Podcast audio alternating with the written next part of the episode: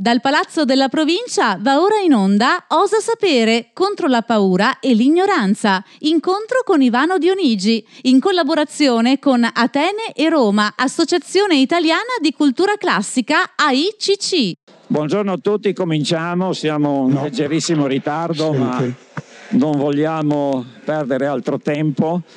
Eh, buongiorno a tutti, eh, saluto, eh, è andato via in questo momento, poteva anche fermarsi, ma insomma non l'ha fatto. saluto a nome di Pordenone Legge, c'era il suo direttore qui, eh, Gianmario Villalta, che è venuto a salutare il professor Dionigi. E qui io rappresento l'Associazione Italiana di Cultura Classica, eh, la delegazione di Pordenone. Naturalmente siamo contenti, sia Pordenone Legge sia noi, ma lavoriamo insieme o meglio noi collaboriamo timidamente a quello che fa Pordenone Legge per stabilire le gerarchie, per questo incontro con il professor Ivano Dionigi, che credo molti dei presenti conosceranno, io farò una presentazione rapida perché lui non, non voglio sottrarre molto tempo a, a lui, e il professor Dionigi grandissimo latinista, eh, grandissimo intellettuale, Seneca e soprattutto Lucrezio tra i suoi autori preferiti, ma anche grande organizzatore culturale. E dirige da tempo, non mi ricordo quanto tempo, ma più di dieci anni la permanenza del classico con le sue lezioni a Bologna. Forse... 21, più di, più di Pordenone Leggi. non avevo dubbi che insomma, il, la permanenza era così lunga, ma ho abbreviato e non ricordo. Io ho molti dei libretti che eh, amici bolognesi mi hanno procurato e sono eh, libretti, per modo di dire naturalmente, come dimensione, ma come contenuto assolutamente importante. È, de, presidente della Pontificia Accademia di Latinità. È, è stato rettore dell'Università di Bologna e questo voglio sottolinearlo, per molti dei presenti è una, magari è una novità, essere rettore, provenire da una facoltà di materie umanistiche, credo che sia un unicum se non un, forse una rarità. Di solito i rettori provengono dalle facoltà forti, ingegneria, economia, eh, medicina, eh, beh, giurisprudenza è provenuto, il rettore dell'Università di Bologna, Ivano Dionigi, è provenuto da eh, facoltà umanistiche e questo naturalmente ci fa piacere perché in qualche modo insomma, anche le materie umanistiche hanno il loro rilievo eh, in un'università importante come Bologna. Ma è anche attento al presente, non solo autore eh, di commenti, eh, di testi classici, eh, è anche attento al presente eh, tre anni fa è venuto qui a presentare Il presente non basta, che è una rivendicazione del ruolo della latinità. Oggi è qui, noi l'abbiamo a presentare la sua ultima fatica, che non sarà l'ultima in ordine di tempo, penso che abbia già qualche idea per il futuro. Eh, osa sapere il motto, chiamiamolo così, oraziano, che poi diventa kantiano, ma che oggi ha una sua grande attualità. Buon ascolto a voi e la parola al professor Ivano Dionigi. Grazie.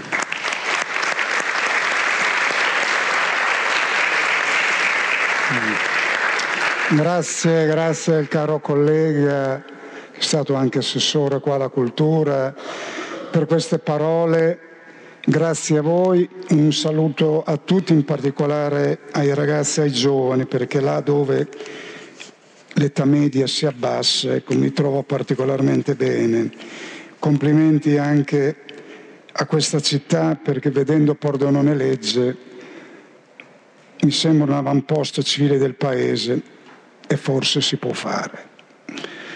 Sentinella che punto è la notte? si chiedeva il profeta Isaia. Credo che questa domanda coinvolga tutti noi, è vero? In questo momento in cui più che protagonisti siamo spettatori vero, di questo mondo che cambia, un mondo che sembra non avere misura e non avere un centro, perché ci sottopone due vere e proprie rivoluzioni. Per questo non è un'epoca di cambiamento, questo è un cambiamento d'epoca. Noi abbiamo da un lato una rivoluzione che è quella dei media, noi diciamo media, è vero, perché è latino plurale di medium media, non diciamo media, è vero, dei media digitali, e l'altra questa del, del, delle tecnologie che proprio si incentrano tutto sullo spazio www, questa grande rete del mondo, e mettono all'angolo e divorano il tempo. Questo tempo che è più importante dello spazio, che si va restringendo. E l'altra rivoluzione questa, questa immigrazione, questa rivoluzione sociale di questi popoli che arrivano. Due rivoluzioni che mettono in discussione delle nostre identità consolidate e rassicuranti, dalla identità professionale minacciata dalla robotica, l'identità culturale che è sollecitata dalle culture altre che arrivano, la stessa identità personale. Noi sapevamo fino a qualche decennio fa, perlomeno fin quando ero piccolo, chi era il padre, chi era la madre. C'erano delle parole che ritenevamo uniche e insostituibili, che sarebbero state perennemente identiche.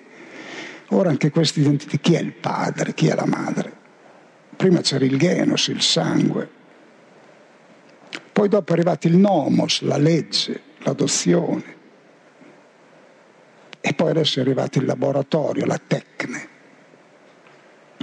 Dalla biologia alla cultura, alla tecnologia, è vero? Noi ci stiamo dimenticando che il nome dell'uomo non è scritto in cielo, ma è scritto in terra, deriva da humus. E c'è una parola latina che ci aiuta un po' a capire l'uomo e capire che noi siamo non a un bivio ma a un trivio dove non c'è segnaletica. Per cui oggi, finiti i grandi pensieri, le grandi ideologie di massa, io credo che sia il momento della responsabilità individuale. Responsabilità è parola latina che deriva da respondeo, bisogna dare una risposta non c'è più un maestro sul, sulla cui parola giurare. Questa parola latina è la parola latina finis, che significa la fine, la fine dell'uomo, che è il nostro vero nome, alla quale cerchiamo di supplire, è vero, artificiosamente con varie forme di immortalità. C'è la parola latina finis che vuol dire il fine, che i greci chiamavano telos, che non riusciamo più a vedere. E poi c'è la parola latina finis che vuol dire il confine. Io oggi con voi vi vorrei soffermare sulla parola finis per vedere oggi come non ce la fa più neppure la parola finis del confine, perché siamo in presenza di questi due sconfinamenti. Questo sconfinamento delle tecnologie, vero, che rendono tutto istantaneo planetario e questo sconfinamento dei popoli che segnano il tramonto definitivo della centralità dell'Europa e del primato del nostro Occidente. E allora, come diceva Spinoza, in queste fasi cosa bisogna fare? non c'è né da piangere né da ridere né da proteggere, ma c'è da capire. Il latino capire dice intelligere, bisogna capire intus, il dentro, inter, la relazione che, tra le cose. Appellandosi più che all'ars rispondendi alle risposte, alle domande, all'ars interrogandi.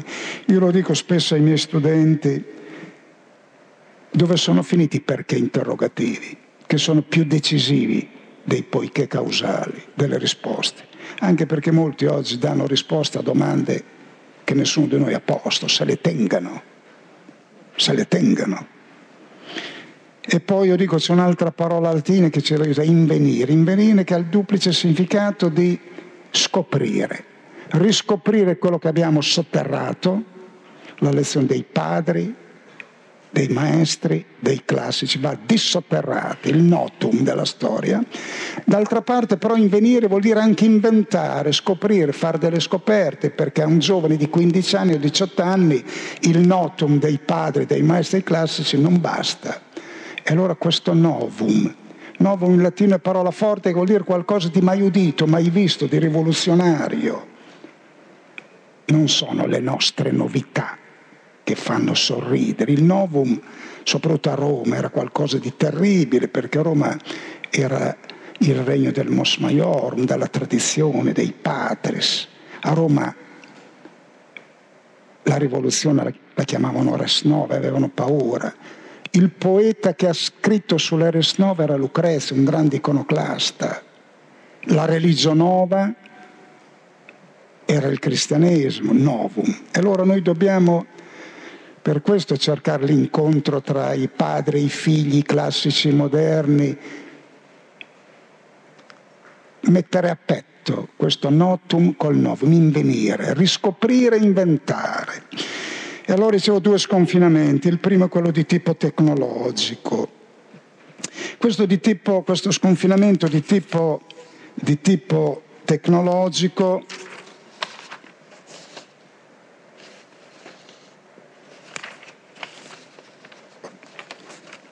ho invertito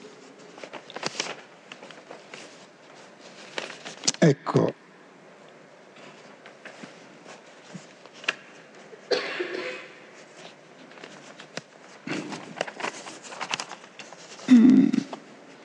adesso arrivo eh?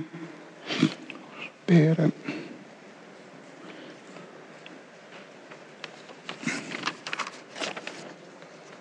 primo questo sconfinamento di tipo tecnologico. Vedete, se guardiamo le origini, tutto stava unito.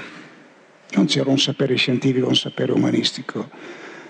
Gli antichi la chiamavano la paideia enchiclios, circolare. Il sapere era un cerchio, la forma della perfezione.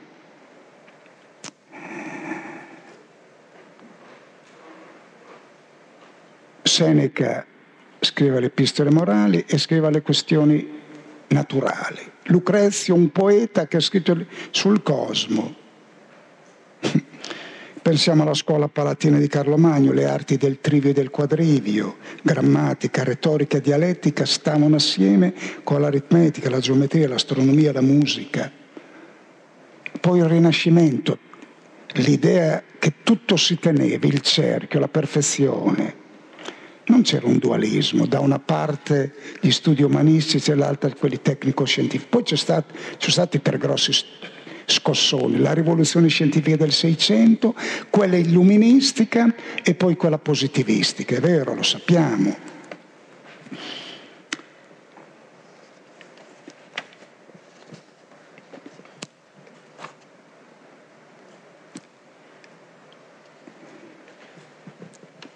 Quando è che si è rotto l'equilibrio? Quando è che si è rotto l'equilibrio? L'equilibrio si è rotto soprattutto nell'Ottocento, con la macchina, la grande rivoluzione industriale. E poi, fino all'Ottocento, inizio Novecento, le due culture. Da una parte gli umanisti, gli studi che non servivano, dall'altra la grande meccanica, gli studi che servivano. Da una parte gli oziosi intellettuali, e dall'altro invece gli operatori dell'industria, un grande conflitto, un grande conflitto. Scusate, mi vergogno andare così veloce, ma giusto per darvi qualche tratteggio di qualche pietra miliare. Ma la grande frattura è quella di oggi. Perché oggi cosa succede? Oggi la vera frattura tra il sapere umanistico e il sapere tecnico-scientifico perché la discontinuità è improvvisa oggi. La transizione, anzi le transizioni sono velocissime. Guardate, non, non parlo delle informazioni, di tutto ciò che è lo sciame mediatico che, che, si chiama l'infosfera, è vero? Non parlo di questo, di questi dispositivi connessi, è vero? Qui in gioco è altro. Cos'è in gioco? Qui in gioco è il fatto che la tecnica, propriamente la tecnologia, che era nata come alleata dell'uomo e della scienza, nata per soccorrere l'uomo, oggi non è più strumento L'uomo con la tecnologia è diventato un demiurgo di se stesso. È, essa è protesi, è una protesi che supera e perfeziona l'uomo e la natura e va a invadere gli stessi domini dell'uomo. È vero, la genetica, le neuroscienze, l'intelligenza artificiale ci consegnano un uomo competitivo con la macchina, combinato con la macchina, aumentato dalla macchina e minacciato dalla macchina, per cui uno si chiede, ma la tecnologia, che è una forma di conoscenza avanzata, bella parola, composta da tecne, latinamente ars e logos, che è la ragione, il discorso. Ebbene oggi continuano tutti e due a maritarsi, a coniugarsi, a stare insieme, oppure c'è un apartheid, c'è un conflitto, un divorzio tra le due parole e il logos è sostituito dal kratos, dalla forza, dalla violenza, per cui invece, prima domanda, invece di tecnologia abbiamo la tecnocrazia? Una seconda domanda. Allora Ippocrate e la sua scuola dicevano che la filotecnia, l'amore della tecnica, doveva coniugarsi con la filantropia, con l'amore dell'uomo. Oggi la filotecnia, che è tanta, tutti appassionati di tecnologie, va di pari passo con la filantropia? E la terza domanda, un giorno progetteremo una macchina che ci sostituirà o forse ci eliminerà, perché questo è lo scenario. Il grande Hofking diceva un periodo di grandi opportunità e di grandi rischi. C'è chi profetizza un'Atene digitale dove faremo delle grandi merende sul prato, i robot ci sostituiranno, avremo amicizie e amore perenni. Da un'altra parte c'è invece chi immagina un futuro distopico dove si aprirà il vaso di Pandora e sarà la fine per questo dicevo prima, la responsabilità. Quale risposta si dà a tutto questo? Günther Anders nel dopoguerra ha scritto un libro L'uomo è antiquato e ha detto l'uomo, questo miracolo che l'uomo costruisce una macchina che lo supera, perché tu alla macchina sostituisci un pezzetto e lui dura, all'uomo hai forza di sostituire, non dura. Per cui l'uomo improvvisamente si sente confinato tra angoscia e suggestione perché si sente inferiore alla macchina. E quel Prometeo che gli aveva dato il fuoco e la tecnica che lo serviva, che era in lui, è cresciuto più di lui e gli provoca soggezione e l'uomo sperimenta una sorta di vergogna prometeica. E di questo siamo oggi a questo punto qui, per cui anche grandi scienziati e tecnologi hanno dei problemi anche psicologici non piccoli. L'antichità l'aveva risolto, il Portagoro di Platone. Platone dice che l'umanità era a rischio, l'uomo arrivato per ultimo sulla terra periva perché c'erano le intemperie della natura e la ferocia degli animali. Allora è arrivato Prometeo, l'inventore della tecnica del fuoco, ha soccorso l'uomo. L'uomo allora cosa ha fatto con la tecnica e il fuoco? Ha fatto le grotte, ha costruito le armi, così si difendeva dalla natura, dalle intemperie e si difendeva dalla ferocia degli animali, però continuava a morire. E dice Platone perché? Perché aveva solo la demiurgica tecne, aveva la tecnica demiurgica del costruttore, era solo un tecnico, diremmo noi un tecnologo. Mancava, continuava a morire perché? Ripar- era al riparo dalla natura, dalle bestie feroci perché costruiva armi, ma non dall'uomo. Aveva la demiurgica tecne, ma non aveva la politica tecne, non aveva la politica. Allora Zeus chiama Hermes e gli dice va, dona loro l'arte dalla politica, altrimenti le città non sopravvivranno. Hermes dice come la devo dare la politica? Come ho dato la, ai medici, ho dato la tecnica medica, agli architetti, la, ai panettieri, no. Quelle sono corporazioni e categorie, la politica la devi dare a tutti, perché così le città si costruiranno e l'uomo si salverà. Ecco lì c'era un'idea chiara. Allora, una gerarchia, la politica che governa la tecnica Oggi lo scenario è completamente diverso per molti motivi, ma per uno soprattutto, perché oggi la politica è locale, non riusciamo neppure a fare l'Europa, anzi sempre più, più globalizzazione, più localismo, invece la tecnica come l'economia è globale. E quindi e quindi hanno già divorziato. Questo è già un primo motivo, poi c'è grande, l'altro grande motivo su cui dalla politica, su cui oltre a stendere un pietoso velo, però bisognerebbe, il problema di fondo è come coniugare il sapere col potere, perché Platone e Seneca hanno fallito, ma quel fallimento è contingente oppure dobbiamo rassegnarci che non ci sia incontro tra i due, che da una parte c'è Pordonone Legge, c'è il Festival della Filosofia, ci sono i colti, quelli che studiano, che si interessano, da un'altra parte c'è l'arida e analfabetica politica. Come mai non si può coniugare, tenere assieme il sapere col potere? Come mai un politico oggi necessariamente incolto e analfabete? Questo è un problemino non da poco, ma lo consegno così a voi.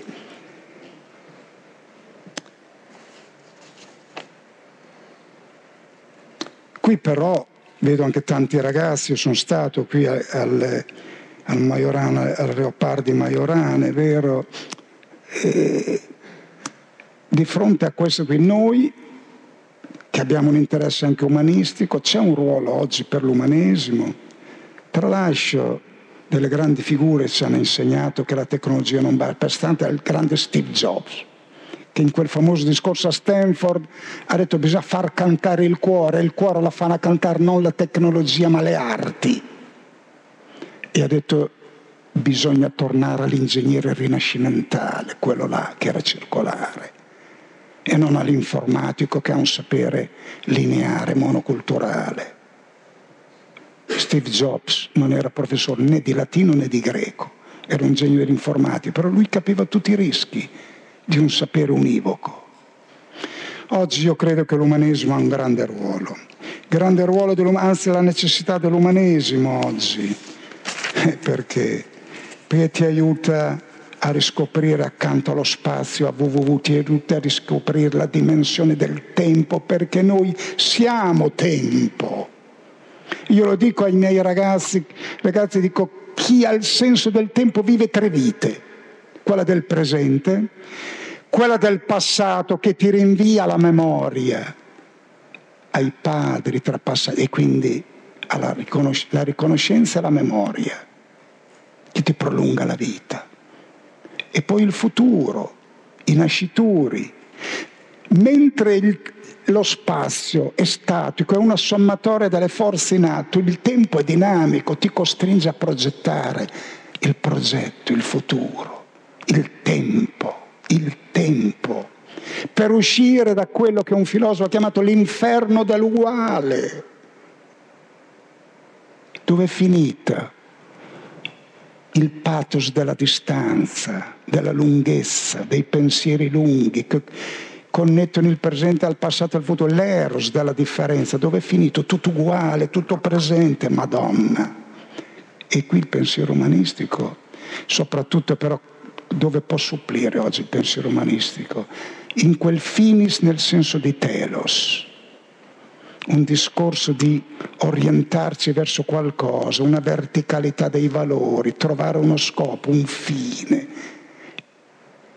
E poi l'altra, il telos che ti mette in una dimensione verticale e il dialogos. Dice George Steiner, un grande intellettuale, io a Cambridge incontro dei Nobel scienziati che fanno fatica a capirsi tra di loro perché talmente ognuno è specializzato, iper, iper specializzato nel suo sapere. E questo è come se sapessero tutto di niente, tutto di niente. Gli umanisti corrono il rischio opposto di essere dei chiacchieroni, di sapere niente di tutto, ma questo è un altro discorso. E allora lui dice che cosa? Chi è che mette in dialogo queste persone, questi saperi? Tanti saperi, sapere statistico, medico, ambientale, ognuno va per i fatti suoi. Ecco il dialogos, i vari logo, i dia che si attraversano. Questo oggi è il ruolo dell'umanista. Il ruolo dell'umanista non è creare un nuovo pensiero, il pensiero scientifico e tecnologico va benissimo, però sono tanti linguaggi. Chi li mette in dialogo? Pensiero umanistico, oggi parla, ne ha parlato anche Renzi, anche Conte, parlano, abbiamo bisogno di un nuovo umanesimo, Dio li perdoni perché non sanno quello che dicono. Cioè, un nuovo umanesimo. Nuovo umanesimo, cosa vuol dire nuovo umanesimo? non è un altro pensiero rispetto a quello scientifico-tecnologico, non è un altro sguardo sulla realtà, è questa capacità di individuare un telos, un sapere che ti orienti verticalmente, un dialogos in senso, in senso orizzontale. Guardate, questo è il significato oggi, oggi del, pensiero, del, pensiero, umanistico, un pensiero che, che tenga, che tenga tutto che tenga tutto unito, è vero, questo pensiero, pensiero Villamovis, il grande filologo, ha detto che abbia la visione dell'insieme. Elias Canetti diceva avere lo sguardo sulla realtà perché è metamorfica. La realtà è ricca e metamorfica, quindi non basta un pensiero unico. Umberto Eco la chiamava l'arte della sintesi L'amico Massimo Cazzari la chiama la scienza dell'intero, la sintesi, l'insieme, l'intero. E questo che è il ruolo del pensiero umanistico. Michel Serre, che è morto pochi mesi fa, un grande pensatore francese, scienziato, uomo politico, filosofo e molto altro, racconta un episodio, sentite perché mezz'ora la voglio dedicare poi a quell'altro sconfinamento.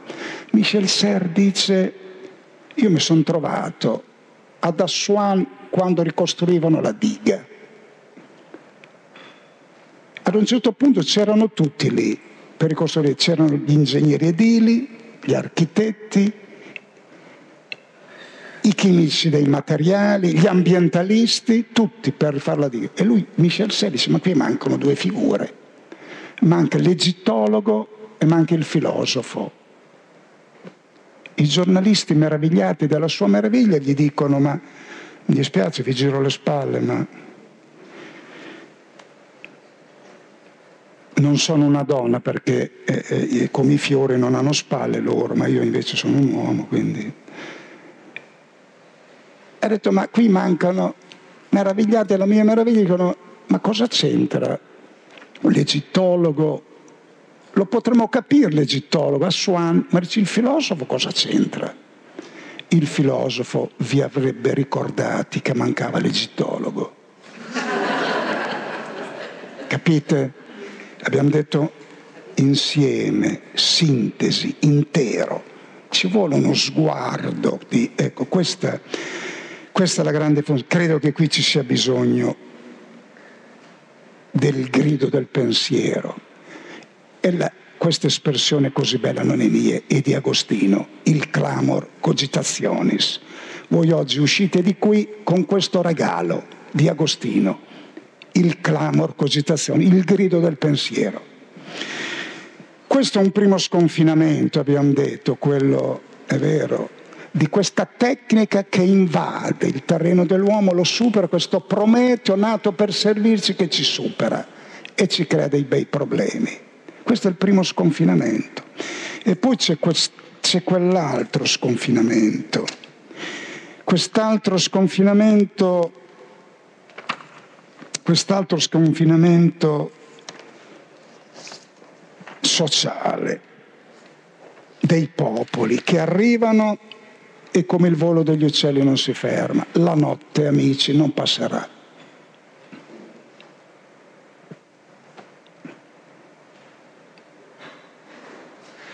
La notte non passerà. Arrivano inseguiti da che cosa? Da guerra, fame e persecuzione. Vedete, noi eravamo abituati a una grande storia, l'Europa. Le storie, la storia ci aveva salvato. Ora la storia non basta più. Ogni tanto guardate il mappamondo.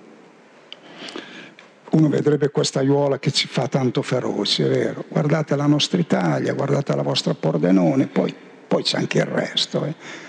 Oltre alla storia, qui amici, c'è la geografia e c'è soprattutto la demografia. Allora guardando avanti Qui non c'è bisogno di essere dei gran latinisti,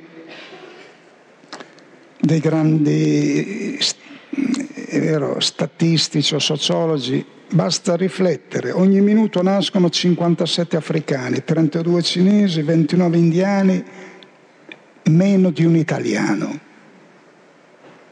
0,70, ne nascono due ogni tre minuti, credo. Così non va meglio negli altri paesi europei. Io ho scritto che tra un secolo, se quando verrà fatta l'Europa, forse gli europei non ci saranno più. La Nigeria tra un po' avrà gli abitanti dell'Europa. All'inizio del Novecento al mondo uno su quattro euro- europeo, tra un po' uno su quattordici. Qui non è questione di destra, sinistra, centro, sopra, sotto, qui è,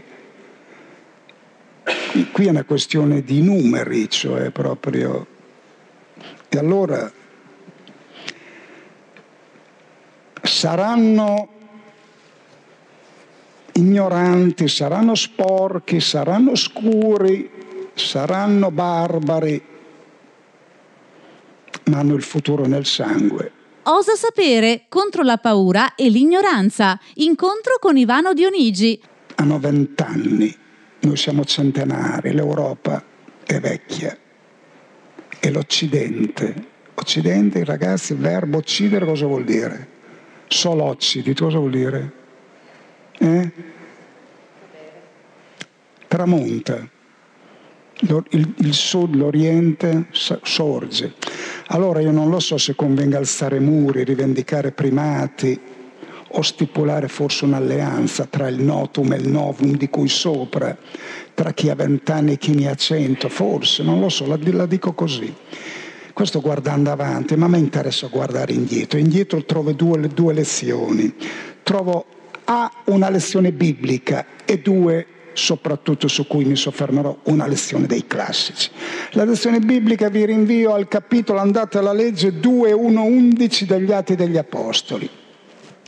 Quel giorno, qui non, non, è questione di essere credenti o non credenti, qui è solo questione di usare il logos, di essere uomini e camminare a due zampe e rinunciare a camminare a quattro zampe, perché questo è, di questo si tratta. Leggetela, quel giorno dalla Pentecoste avviene un miracolo traduttivo, di traduzione, un miracolo.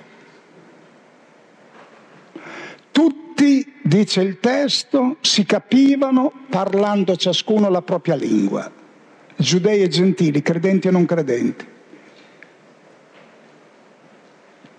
Tutti si capivano parlando, ognuno sarebbe come qui. Se venissimo, siamo 200, venissimo da 200 paesi, ognuno la propria lingua, ognuno parla la sua lingua e tutti si capiamo. Capite? Un miracolo traduttivo transducere. Che cos'è? Che miracolo è questo? È il miracolo del logos, della parola, del discorso che attraversa l'altro. Adesso io, io vi sto parlando, io ho il mio logos, che i latini traducevano con razio e orazio. Io ho il mio logos ognuno di voi ha il suo, mi ascolta, reagisce. Dice, ma quanto è bravo Dionigi, ma quanto coglionerie dice, ma quanto... È... Ognuno di voi reagisce, è vero? Dice, ma come lucido, come bravo, come confuso, come paradossale, come colto, come superficiale, ognuno di voi reagisce. E automaticamente noi facciamo un... questo logos che attraverso... Qual è ragazzi la preposizione greca per dire attraverso? Eh? Una prof l'ha detto però, è vero? Eh, non vale. Mettete dia davanti a logos, dialogos. Noi siamo abituati al dialogo, a un discorso, a un incontro al ribasso, a un compromesso. Dialogo per noi è sinonimo di compromesso, di vogliamoci bene a tutti i costi un dialogo, sono per il dialogo, sentite come parola stinta. Dialogo se la parola, il discorso di uno che si incontra, si incrocia si scontra con quell'altro, dove ognuno ha pari valore perché ognuno ha il suo logos, la sua parola. Questo è il miracolo a cui siamo chiamati oggi. Capirsi tutti parlando ciascuno la propria lingua. Arrivano, devo imparare la nostra lingua, perfetto. Imparare i nostri costumi, perfetto. E noi perché non la loro? Questo è il miracolo.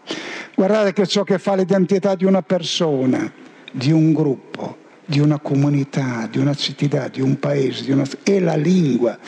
Voi a un popolo gli potete togliere tutto, togliere i soldi, i vestiti, tutto, ancora sta in piedi. Se gli togliete la lingua lo ammassate. È la lingua che fa l'identità. Per cui quando qualcuno dice qui tocca tornare a parlare una lingua unica, l'inglese globish, oppure l'esperanto, oppure un panlatinismo, quando 150, per i 150 anni dell'Università per stranieri di Siena mi hanno invitato, ho detto lei che è presidente della Pontificia Accademia, l'ha chiamata il Papa per presiedere, faccio una proposta, che tutti si torni a parlare latino. Io ho detto lei mi propone un, cri- un crimine contro l'umanità. Cosa vogliamo? Azzerare tutto, uccidere le lingue? Capite il miracolo traduttivo? È questo a cui siamo oggi chiamati, soprattutto noi europei. Siamo necessariamente, naturali per poliglotti. Questa è la bellezza di questo arcipelago culturale che è l'Europa. Santo Dio, se lo capissimo, questa è l'Europa.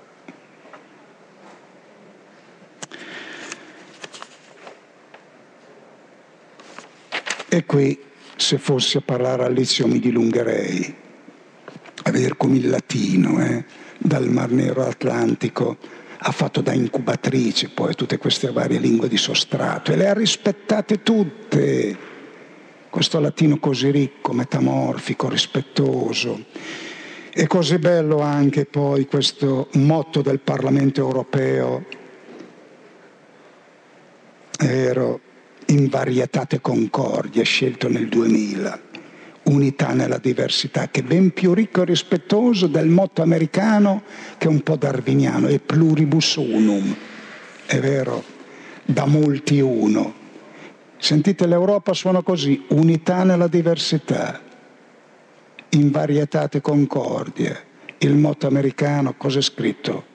Sul dollaro, non so, è vero, è pluribus unum da molti uno, più bello quello nostro. Vi ho detto la, la, lezione, la lezione biblica, ma soprattutto, ecco, io ho 20 minuti, vi vorrei parlare adesso della lezione dei classici. 48 d.C., l'imperatore Claudio convoca il Senato perché si erano liberati dei posti in Senato, dei seggi senatori e tutti hanno cominciato a dire prima i romani, toccano a noi prima i romani, vi dice niente questo?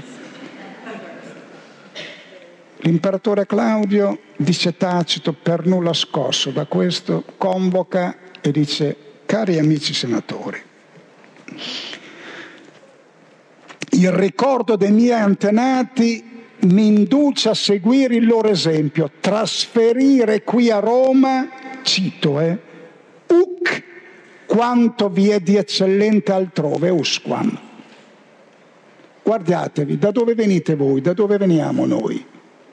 E tornando più indietro, nell'antichità, forse non dall'Etruria, dalla Lucania, da tutta l'Italia furono chiamati a far parte del Senato?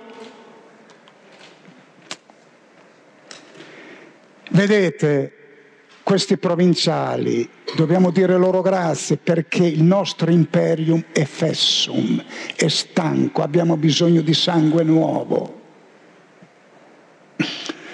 Come mai Atene e Sparta, pur più colte di noi, hanno durato pochi decenni e rovinarono? Noi invece, una grande repubblica, ora un grande impero che dura per secoli. Ve lo dico io perché, dice Claudio, perché loro hanno creato il nemico, loro hanno creato i barbari, barbaroi. Hanno posto un muro tra loro e lo straniero definendolo barbaro. Da noi invece il nostro padre Romolo, nello stesso giorno, rendeva i nemici ostes, li rendeva cittadini cives. E allora se abbandoniamo Tacito, andiamo da Livio, andiamo a vedere la fondazione di Roma, dice Livio che Romolo ha fatto costruire delle mura larghissime, ma erano pochissime. Ma come mai? In spem future multitudinis, nella speranza di una moltitudine futura. E ha creato un asilum, asilum cal- latino, italiano, calco di parola latina, parola latina, calco di quella greca, cos'è l'asilum? L'asilum è un posto, è un termine che deriva dal greco che indica un luogo sacro, che rendeva inviolabile chiunque entrasse. Lui ha creato un asilum dove potessero andare le diverse popolazioni che arrivavano, fossero libere o schiave. Servus an liberesset. E lui voleva miscere, genus et sanguinem, voleva mescolare la stirpe e il sangue, Romolo.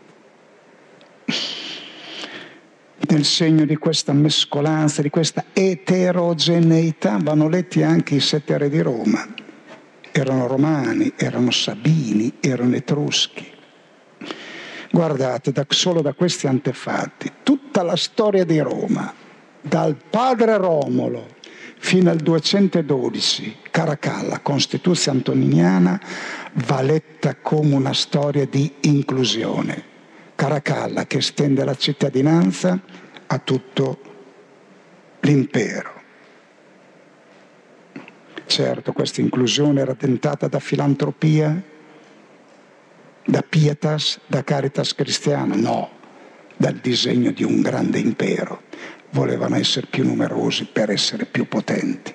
Loro erano degli imperialisti seri, avevano un progetto politico. I romani avevano capito che la loro potenza era duratura perché si fondava sulla concessione della cittadinanza a tutti coloro che provenivano dalle varie parti del mondo, mentre Atene e Sparta decadono ben presto perché i popoli vinti li dichiaravano barbari, come un muro, dividevano loro tra chi è dentro e chi è fuori.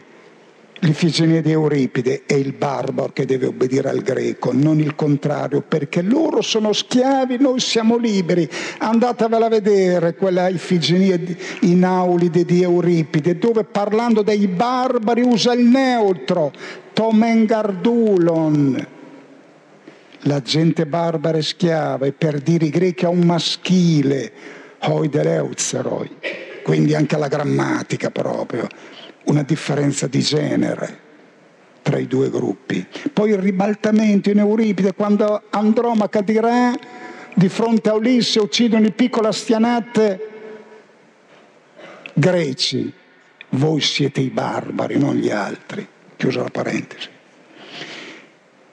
quindi inclusione di tipo politico e poi inclusione di tipo culturale. Orazio, Grecia capta ferum victorem cepti, cosa vuol dire? Che Roma ha conquistato la Grecia con le armi, ma si è fatta conquistare dalle arti. Roma ha conquistato la Grecia con le armi, ma la Grecia l'ha conquistata con le arti. Imperialisti seri prendevano la cultura da chi ne aveva più di loro la grandezza di essere primi è sapere essere secondi da chi è più bravo di te. È la prima opera letteraria romana, così autoctona, indigena? No. È la traduzione dell'Odissea Omerica ad opera di Livio Andronico, 240 d.C. Inclusione di tipo politico, inclusione di tipo culturale, inclusione di tipo religioso. Minuccio Felice, padre della Chiesa secondo secolo, nell'Ottavio dice, laddove arrivano le aquile romane, certo le, le legioni romane erano proverbialmente violente, feroci, sbudellavano. Poi alla sera si aggiravano i loro duces condottieri per la, i, i villaggi Deus querunt et suos faciunt. Cercano le divinità locali e li fanno propri, li portano a Roma nel Pantheon multietnico e meticcio. E dice Minuccio Felici, i romani avevano una virtus supplementare, la virtus religiosa, virtus politica, virtus culturale, virtus religiosa e aggiungiamo anche virtus linguistica. Chi era l'ostis? L'ostis a Roma era lo straniero con pari diritti al civis, poi c'è stato uno slittamento semantico passa l'accezione di straniero, poi anche loro lo straniero, spesso mm, questo è uno straniero, quindi ostile, hanno dovuto sostituire la parola col gemello linguistico della stessa radice, ospes, perché ostis era stato sequestrato per indicare il nemico, quindi recuperato la parola ospes, avrà ereditato il significato della parola ospite. Vedete, attenti alle parole, c'è un'ipocrisia, un inganno, una non verità nelle parole. La cosa più concreta del mondo è la parola e oggi il problema più urgente è quello della comunicazione della parola. Quando cambiano le parole vuol dire che cambia la realtà. Diceva già Tucidide che lui vedeva i prodromi della guerra del Peloponneso nel cambiamento dell'uso delle parole. Hanno, virgolette, hanno cambiato persino l'uso delle parole per i propri interessi. La cacotropia tu logu, la perversione del linguaggio, quando cambiano le parole. E la fine. Pensate noi oggi. Il maestro, parola nobilissima, è diventato l'influencer, il discepolo e il follower lo statista e il leader. Non parliamo più di volto, parliamo di faccia, la faccia di Facebook. Questa deriva e degenerazione del linguaggio è salita ai piani nobili, nobili si fa per dire, della politica, e ha intaccato il resto. Io adesso vado veloce nel mio librino, chi vuole li trova tutti questi, queste perline così ho cercato di distinguere le perle dalle ghiande, solo questo ho fatto. C'erano delle parole che ritenevamo indivise e indivisibili, che sono state durature, universali, sono state sfigurate. È come quando uno taglia il volto di una donna, è uguale, sfigurare i volti delle parole. Pensate, la dignità è stata ridotta a un decreto, la dignità è quella di un bimbo che viene violato, di una donna, di un vecchio, la dignità. Io se vi chiedo la dignità, che cos'è? Voi tutti lo sapete, però nessuno me lo sa spiegare, come Agostino diceva del tempo. Ci sono delle cose che sappiamo cosa sono, ma non sappiamo la dignità. La dignità è stata ridotta a un decreto. Santo Dio, fate un decreto, ma non chiamatelo dignità. La dignità ha un decreto, la politica ha un contratto, la pace ha il condono fiscale. Capite? Capite? Abbiamo sostituito lo straniero con il nemico, il rifugiato col clandestino, l'approdo, nessuno parla di approdo, l'approdo è lo sbarco, sbarco in Normandia, vi dice niente? Capite? Capite? Povertà, restrizione, usurpazione delle parole il delitto dei nostri giorni. Fanno politica con 20 parole e per di più cambiate. Non è possibile. Non si fa. Non è possibile. Roma. La grande Roma è andata nel segno dell'et et, caro Boniccioli è vero, non dell'out-out. Et, et. Poi se io vi leggessi adesso qualche passo di Seneca da rabbrividire, perché Seneca dice nella consolazione alla madre non c'è città che non sia in gran parte popolata di immigrati, qui a Roma ci sono più forestieri che indigeni, le trasmigrazioni sono esili pubblici continui perché tutto risulta da mescolanza innesti, tutto, perché all'estremità non abbiamo radici ma abbiamo piedi. E poi c'è Seneca finisce nell'Epistola 95 con un triplice comandamento di consonanza evangelica. Sentite, bisogna porgere la mano al naufrago, naufrago manum porrigere, indicare la via che è smarrito, erranti via mostrare, dividere il pane con l'affamato, come esoriente, pane dividere. Questo messaggio è di un pagano che dovrebbe far arrossire e vergognare. Quanti vanno all'altare, ascoltano il Vangelo, magari fanno la comunione e poi all'80% si dichiarano contro gli immigrati. Perché è un pagano questo, questo è un pagano, questo è un pagano. E Seneca cosa dice? Seneca dice chi ha fondato, a chi dobbiamo questa, questa i prodromi del, dell'impero d'Augusto. Chi lo dobbiamo? Chi è stato? Un erede al trono, uno di sangue blu? Sono parole mie questo. Uno, uno dei nostri, uno dei noi altri? Eh? Chi è stato? Sentite, sempre in quella consolazione è stato un esul, exul, è stato un profugo, profugus, uno che veniva dal mare, Enea che aveva perduto la patria, si era portato dietro di sé un pugno di superstiti. Questo ha fondato Roma. Quell'Enea cui era stata fatta, vi ricordate, ad Anchise, quella grande promessa. Altri con eleganza maggiore sapranno forgiare il bronzo e dargli il respiro. Sapranno scolpire volti viventi nel marmo, peroreranno meglio le cause col sestante, misureranno le vie del cielo. Sapranno predire la levata degli asi, tu romano ricorda, governare le genti, tu reggere imperio populus romane memento. Questa sarà la tua arte, imporre norma alla pace, pacifico imponere morm, clemenza che si arrende, parcel subiectis ai ribelli sterminio, debellare superbos. La Pax e l'imperium di Roma. Questa Pax e imperium sine fine dedi, Roma, città eterna, padrona del mondo, col commercio, con la tecnica, con l'amministrazione. Capiamo bene l'ammirazione e il rapimento di Goethe quando nel suo viaggio in Italia si trova di fronte a quella Roma che lui aveva visto nelle carte appese, nelle carte appese nella casa paterna. Quel Goethe che quando sentiva suo padre che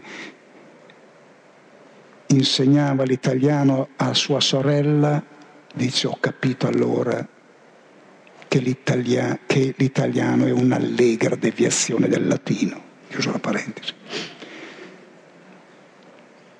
Capiamo allora di fronte a questa grande Roma l'ammirazione di Goethe, capiamo quello che dice Marguerite Yourcenar di, di questa confessione dell'imperatore Adriano che dice in greco pensato, in greco vissuto, l'impero l'ho governato in latino, il grande impero. Allora tutto bene? Siamo all'età dell'oro? Tutti? Eh? Al netto della ricostruzione miracolistica della profezia di Anchise, è vero, questo imperium e questa pax, che volto avevano? Siamo all'età dell'oro? Andiamo a leggerli questo pettiglio cereale, il genio dell'imperatore Vespasiano. Andiamo a leggerlo in tacito. Eh.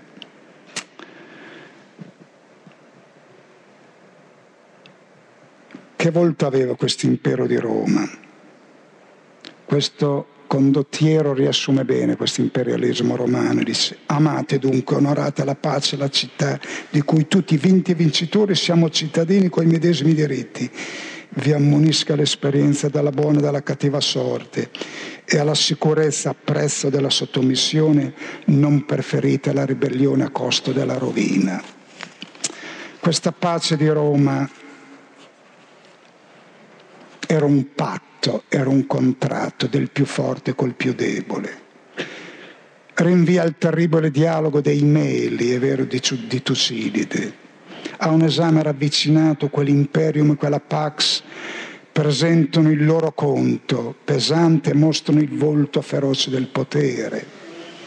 Qui sarebbe interessante dilugarmi sulla voce degli altri, su una sola voce. Il discorso di Calcaco, capo dei Caledoni, riferito da Tacito, che accusa i romani di coprire e contrabbandare con le parole e gli slogan più nobili i comportamenti più infami. Sarà quello che poi Simon Weil dirà il depredare, il massacrare, il rapinare, con falsi nomi li chiamate impero, imperium, e laddove fate il deserto, voi romani lo chiamate pace. Ecco, c'è un problema qui, questo impero romano, questo imperium e pax che sono capovolte di segno, come dire che imperium e pax erano delle belle parole, belle parole che celano una terribile realtà, una battaglia di parole nella quale i cittadini del linguaggio sono sopraffatti dai padroni del linguaggio. Lo ricorderà bene, vero? Questa voce degli altri Simon Weil. Per cui ecco, quella era politica vera, politica autentica, era imperialismo vero che assimilava la politica, la cultura, la religione degli altri. E Virgilio sapeva bene che quella pace era da scontare con la guerra. Virgilio nulla salus bello, questo drammatico poema di Virgilio.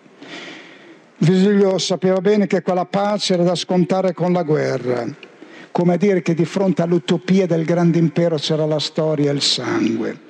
Per cui dice che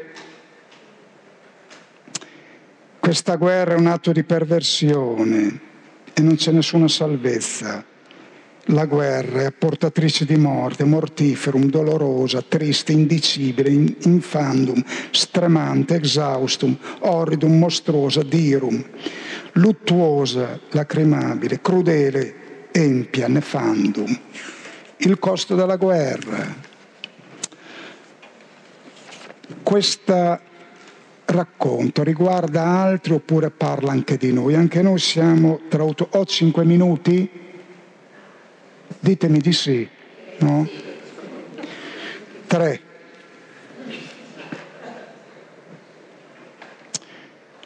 Noi dovremmo chiederci perché oggi ci comportiamo così male forse ci riguarda e ci meritiamo la risposta che nel film Lui è tornato del 2015, chi l'ha visto, eh? un redivivo Hitler dà la domanda, lei si è mai chiesto perché il popolo mi segue?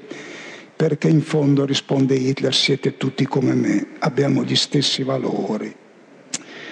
E allora noi dobbiamo osare oggi osare con fiducia perché eredi di quel grande messaggio che ci hanno consegnato ben due rivoluzioni, quella cristiana e quella illuministica, che i romani non conoscevano. Duplice messaggio, illuministico e cristiano. Essere fratelli è un messaggio più forte che essere consanguini, più impegnativo che essere cittadini, più nobili che essere uomini riconoscere l'altro come fratello quasi un altro me stesso. Il latino dice frater fere alter, fare nostro l'invito di Ilioneo, che appena approdato sulle rive di Cartagine, temendo che ai troiani venissero bruciate le navi, dice supplice ad Idone, guardaci da vicino, noi è la nostra storia, proprius res aspice nostra. Guardare l'altro da vicino, proprius, più da vicino, più da vicino per vedere lontano.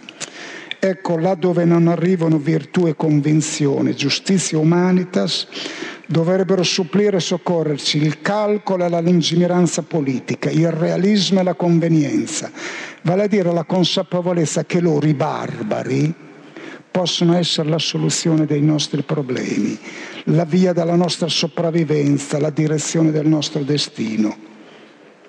Lo aveva ben intuito Costantino Cavafis nella sua poesia Aspettando i barbari. Andatevela a leggere Costantino Cavafis. Un minuto e ho finito. Che aspettiamo raccolti nella piazza. Oggi arrivano i barbari. Che leggi devono fare i senatori? Quando varranno loro, le faranno i barbari. Perché l'imperatore si è levato così per tempo e sta solenne in trono alla portata maggiore incoronato? Oggi arrivano i barbari. Perché i nostri due consoli e pretori sono usciti stamane in toga rossa? Perché i bracciali con ante ametiste, gli anelli con gli splendidi smeraldi luccicanti? Perché brandire le preziose maste? Oggi arrivano i barbari e questa roba fa impressione ai barbari. Perché i valenti oratori non vengono a snocciolare i loro discorsi come sempre? Oggi arrivano i barbari, sdegnano le retoriche e le arringhe. Perché d'un tratto questo smarrimento ansioso, i volti come si sono fatti seri? Perché rapidamente strade e piazze si svuotano e ritornano tutti a casa perplessi? Si è fatta notte e i barbari non sono venuti. Taluni sono giunti dai confini, hanno detto che di barbari non ce ne sono più. E adesso, senza barbari, cosa sarà di noi? Era una soluzione quella gente. Grazie.